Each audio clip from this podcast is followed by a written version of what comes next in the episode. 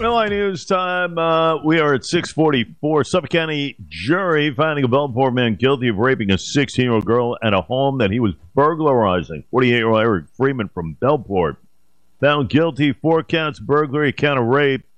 That the burglary of four homes and attempting to rape another, rape another at another home. Jury convicting uh, Freeman Friday. The charges, uh, many burglary, rape, criminal sexual act, attempted rape. Uh, all in all, he faced up life in prison as a repeat felony offender. Uh, he'll be sentenced, scheduled at least now, on March the 20th. Well, a man convicted in the notorious killing of a rookie New York City police officer at the height of the city's crack cocaine pan- epidemic decades ago uh, has been denied parole, according to state corrections officials. They confirmed this yesterday. Todd Scott had been serving 25 years to life for his role in the shooting death of Officer Edward Byrne in Queens. Burns killed in 1988 as he sat in his police cruiser guarding the home of a witness in a drug case.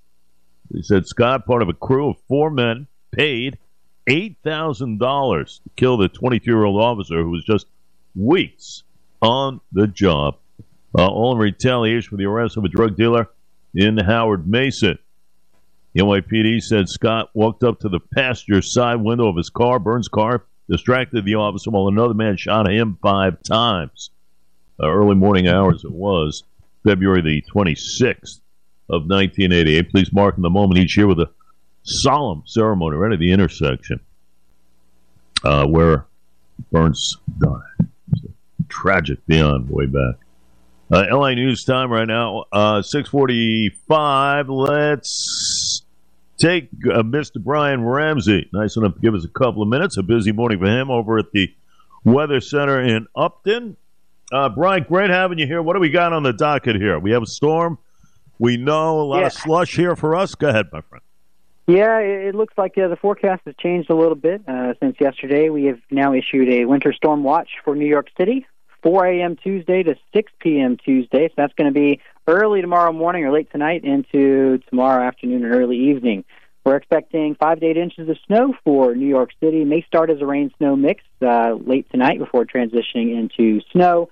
Could cause some difficult travel for the early morning commute. Uh, some heavier snowfall rates also possible. So looking out for uh, moderate to heavy snow at times uh, with one to two inch uh, per hour snowfall rates uh, possible with this storm.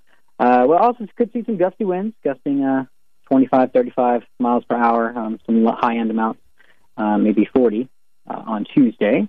And those are the kind of the main impacts with the winter storm that we're expecting. And again, this is mainly going to be uh, really late tonight into tomorrow afternoon, early evening um, storm force.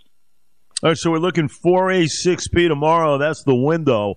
Uh, what about on the island? Is is it uh, obviously we're not we're going to dodge this uh, proverbial bullet again? We're not going to get five to eight. Is it more in the slush area, bro?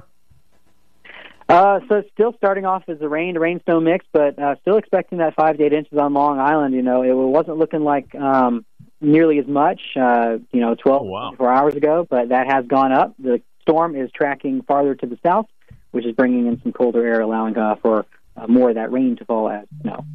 All right, so five to eight on the island now. Now, when would the brunt of that, as far as accumulation, uh, hit us here? Mainly Tuesday morning into the early afternoon uh, is what we're uh, what we're uh, looking for.